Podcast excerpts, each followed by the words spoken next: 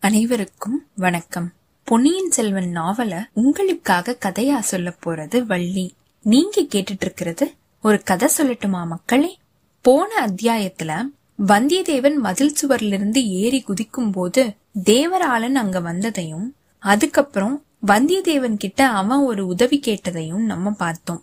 அதுக்கப்புறமா வந்தியத்தேவன் தேவராளன் கிட்ட பேச்சு கொடுத்துக்கிட்டே கீழே குதிச்சதையும் தேவராளன் அவனை ஓங்கி வேலால குத்த போகும்போது பின்னாடி இருந்து ஆழ்வார்க்கடியான் அவனை மண்டையில அடிச்சதையும் அதுக்கப்புறம் இவங்க ரெண்டு பேரும் சேர்ந்து தேவராளனையும் நாயையும் கட்டி போட்டதையும் நம்ம பார்த்தோம். அதுக்கப்புறமா இவங்க கடம்பூர் சம்போரையரோட மாளிகையில பெரிய பழவேற்றையரும் நந்தினியும் வந்து இறங்குறத பார்த்ததையும் அதனால ரெண்டு வீரர்கள் இவங்கள துரத்திட்டு வரும்போது அவங்க கிட்ட இருந்து குதிரைய பிடுங்கிக்கிட்டு இவங்க ராஜபாட்டைய நோக்கி போயிட்டு இருந்ததையும் நம்ம பார்த்தோம். இப்போ இந்த அத்தியாயத்துல இவங்க ரெண்டு பேரும் எங்க போக போறாங்க? இவங்களால ஆதித்த கரிகாலன் கிட்ட போய் சேர முடியுதா? இல்ல அதுக்குள்ள ஆதித்த கரிகாலன் கடம்பூர் சம்போரையர் மாளிகைக்கு வந்துடுறானா? நந்தினிக்கு இங்க பார்த்தது வந்தியத்தேவனும் ஆழ்வார்க்கடியானும் அப்படிங்கறது தெரியுமா? கடம்பூர் சம்புவரையர் மாளிகையில அடுத்து என்னென்னலாம் நடக்க போகுது இப்படிங்கிற எல்லாத்தையுமே பார்க்கலாம். வாங்க கதைக்குள்ள போகலாம். கல்கியின் பொன்னியின் செல்வன் நான்காம் பாகம் மணிமகுடம் அத்தியாயம் பதினொன்று தோழனா துரோகியா. மணிமுத்தா நதி வெள்ளாற்றுல கலக்கிற அந்த அழகு வாய்ந்த இடத்தை தாண்டி ஆதித்த கரிகாலனும் அவனுடைய தோழர்களும் பரிவாரங்களும் வந்துட்டு இருந்திருக்காங்க. முதல் நாள் ராத்திரி திருமுதுகுன்றத்துல இளவரசருக்கு நடந்த உபச்சாரங்களை பத்தியும் அந்த திருத்தலத்துல நடந்துகிட்டு இருந்த ஆலயத்தோட திருப்பணிய பத்தியும் அவங்க பேசிக்கிட்டே வந்துட்டு இருந்திருக்காங்க. திருமுதுகுன்றத்துல சுந்தரமூர்த்தி நாயனார் செஞ்ச காரியம் எனக்கு ரொம்பவே பிடிச்சிருக்குது இப்படின்னு பார்த்திபேந்திரன் சொல்லிருக்கான் எதை பத்தி சொல்ற? அப்படின்னு ஆதித்த கரிகாலன் கேட்டிருக்கான். கிளவிய பாடமாட்டேன். அப்படின்னு சொன்னதைத்தான் சொல்றேன். இது எனக்கு தெரியாதே. கொஞ்சம் விவரமா சொல்லு இப்படின்னு ஆதித்த கரிகாலன் கேட்டிருக்கான். சுந்தரமூர்த்தி நாயனார் திருத்தலங்களுக்கு யாத்திரை செஞ்சுகிட்டு இருக்கும் போது திருமுதுகுன்றம் அப்படிங்கிற விருத்தாச்சலத்துக்கு வந்திருக்காரு. வழக்கம் போல அந்த ஊர்ல சிவாலயத்தை பார்த்து அவர் அங்க போயிருக்காரு. பட்டர்கள் நாயனாருக்கு சுவாமி தரிசனம் செஞ்சு எங்க ஊர்ல இருக்கிற இறைவன் மேலையும் நீங்க பதிகம் பாடி அருளணும் அப்படின்னு கேட்டுக்கிட்டு இருக்காங்க. பாப்போம். இந்த கோயில்ல சுவாமியோட பெயர் என்ன அப்படின்னு சுந்தரர் கேட்டிருக்காரு. திருமுதுகுன்றம் அப்படிங்கிற பெயரை வச்சு அந்த கோயில்ல இருக்கிற சுவாமிக்கு விருத்தகிரீஸ்வரர் அப்படின்னு பெயர் சூட்டி இருக்கிறதா பட்டர்கள் சொல்லியிருக்காங்க. நாயனாரோட முகம் சுருங்கி போயிருக்கு. போயும் போயும் கிழவரையா பாடணும் அப்படின்னு மனசுல நினைச்சுக்கிட்டே போகட்டும் அம்மனோட பெயர் என்ன? அப்படின்னு கேட்டிருக்காரு. விருத்தகிரீஸ்வரி இப்படின்னு கோயில் பட்டர்கள் சொல்லிருக்காங்க சுவாமிக்கு தான் கிழவர் அப்படின்னு பட்டம் கட்டிட்டீங்க.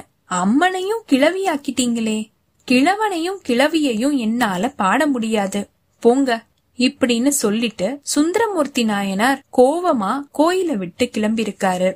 சுந்தரமூர்த்தி நாயனாரால பதிகம் பாடப்படல அப்படின்னா அவங்களுடைய ஊர்ல இருக்கிற கோயிலுக்கு மகிமை ஏற்படாது அப்படின்னு பட்டர்கள் யோசிச்சிருக்காங்க. அதனால இந்த கோயில்ல இன்னொரு அம்மனை பிரதிஷ்டை செஞ்சு பாலாம்பிகை அப்படின்னு பெயரும் சூட்டியிருக்காங்க. திருப்பியும் சுந்தரமூர்த்தி நாயனார் இருந்த இடத்துக்கே போய் அவர்கிட்ட இந்த மாதிரி விஷயத்த சொல்லி திருப்பியும் திருமுதுகுன்றம் ஆலயத்துக்கு அவர் வந்து விஜயம் செய்யணும் அப்படின்னு கேட்டுக்கிட்டு இருந்திருக்காங்க. சுந்தரமூர்த்தி நாயனார் பெரிய மனசு செஞ்சு திருப்பியும் அந்த ஊருக்கு போய் பாலாம்பிகை சமேத விருத்தகிரீஸ்வரர் மேல பதிகம் பாடி துதிச்சிருக்காரு. இந்த கதைய கேட்டுட்டு ஆதித்த கரிகாலன் தன்னோட உடல் குலுங்க குலுங்க சிரிச்சிருக்கான்.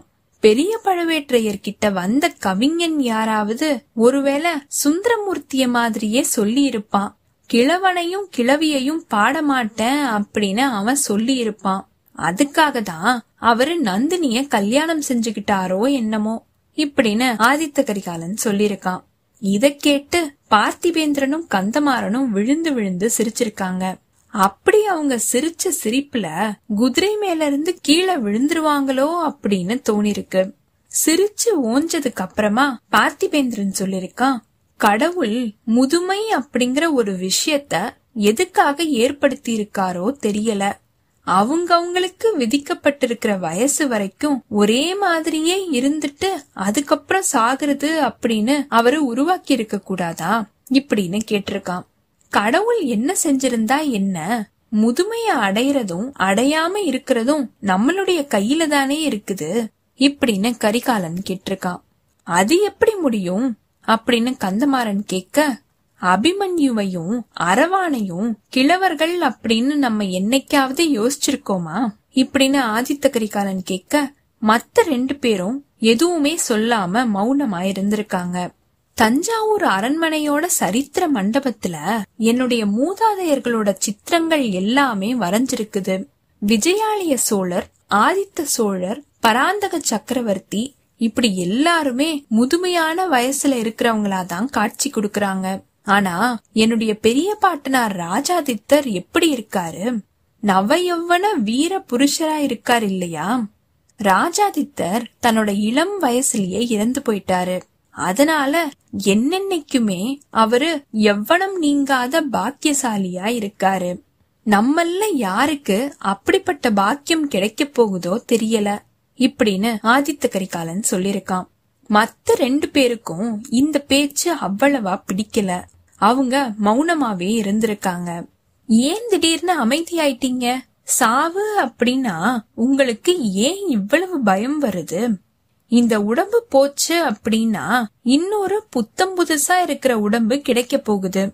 எதுக்காக மரணத்தை பார்த்து நம்ம பயப்படணும்?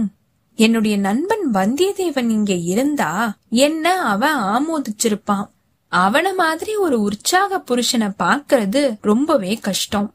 யமலோகத்தோட வாசலுக்கு கொண்டு போய் விட்டாலும் அவன் குதூகூலமா சிரிப்பான். இப்படின்னு இளவரசன் கரிகாலன் சொல்லிருக்கான் அந்த சமயத்துல அவங்களுக்கு எதிரில இருக்கிற சாலையில ரெண்டு குதிரைகள் புழுதிய கிளப்பிக்கிட்டே வேகமா வரத இவங்க பாத்திருக்காங்க. கண்ணை மூடி திறக்கிற அந்த நேரத்துல அந்த குதிரைகள் ரெண்டுமே இவங்கள நெருங்கி வந்துருச்சு. அது வந்த வேகத்தை பார்த்தா இளவரசரோட கோஷ்டி எதிரில வந்துகிட்டு இருக்கிறது கூட கவனிக்காம இவங்கள தாண்டி போயிடும் அப்படின்னு தோணிருக்கு. இவ்வளவு அகம்பாவம் பிடிச்சவங்க யாரு அப்படிங்கறத பாக்குறதுக்காக கந்தமாறனும் பார்த்திபேந்திரனும் அவங்களுடைய வேல்களை நீட்டி சாலையில குறுக்க வழிய மறிக்கிறதுக்கு தயாராயிருக்காங்க.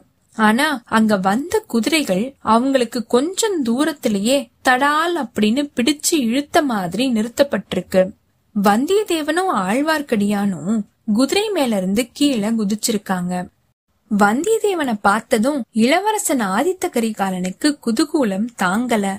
அவனும் குதிரை மேல இருந்து கீழே குதிச்சு முன்னாடி போய் வந்தியத்தேவனை கட்டி தழுவிருக்கான் தம்பி உனக்கு நூறு வயசு. இப்பதான் உன்னோட பெயரை சொல்லி ஒரு நொடி நேரம் கூட இன்னும் ஆகல அப்படின்னு கரிகாலன் சொல்லிருக்கான் கந்தமாறனும் பார்த்திவேந்திரனும் இந்த காட்சிய பார்த்து அவங்க அடைஞ்ச அசூயை அவங்களுடைய முகத்துல தெரிஞ்சிருக்கு. அவங்க கொஞ்சம் முன்னாடி குதிரைய செலுத்திக்கிட்டு போய் நின்றுருக்காங்க. கொஞ்ச நேரத்துல இன்னும் ஒரு சில குதிரைகள் வரத அவங்க பாத்திருக்காங்க ஒரு சில நிமிஷத்துக்கெல்லாம் அந்த குதிரைகளும் வந்து நின்றுருக்கு. அந்த குதிரைகள் மேல வந்தவங்க கடம்பூரோட ஆட்கள் அப்படிங்கறத கந்தமாறன் கவனிச்சிருக்கான். அவங்க கிட்ட போய் என்ன விவரம் அப்படின்னு கேட்டிருக்கான். அதுக்கப்புறமா இளவரசன் ஆதித்த கரிகாலன் கிட்ட அவன் வந்திருக்கான். கோமகனே இந்த வந்தியத்தேவன் உங்களுக்கும் நண்பன் எனக்கும் சிநேகிதனா தான் இருந்தான். ஆனா இப்போ இவன் மேல குற்றம் சுமத்த வேண்டியதா இருக்குது.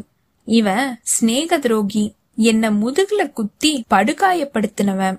அதனால இவனோட விஷயத்துல நீங்க ஜாக்கிரதையா இருக்கணும் அப்படின்னு எச்சரிக்கிறது என்னோட கடமை இப்படின்னு கந்தமாறன் சொல்லிருக்கான்.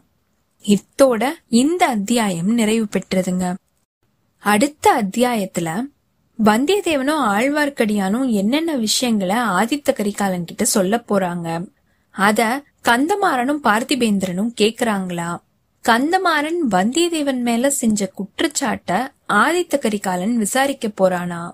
கந்தமாறன் நினைச்சுக்கிட்டு இருக்கிறது தப்பு அப்படிங்கிற விஷயத்த வந்தியத்தேவன் நிரூபிக்கிறானா?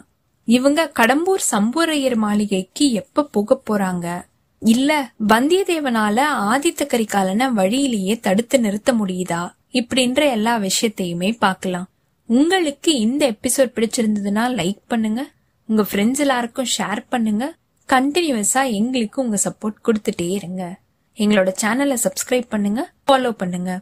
அடுத்த அத்தியாயத்துக்காக காத்திருங்க. அனைவருக்கும் நன்றி வணக்கம்.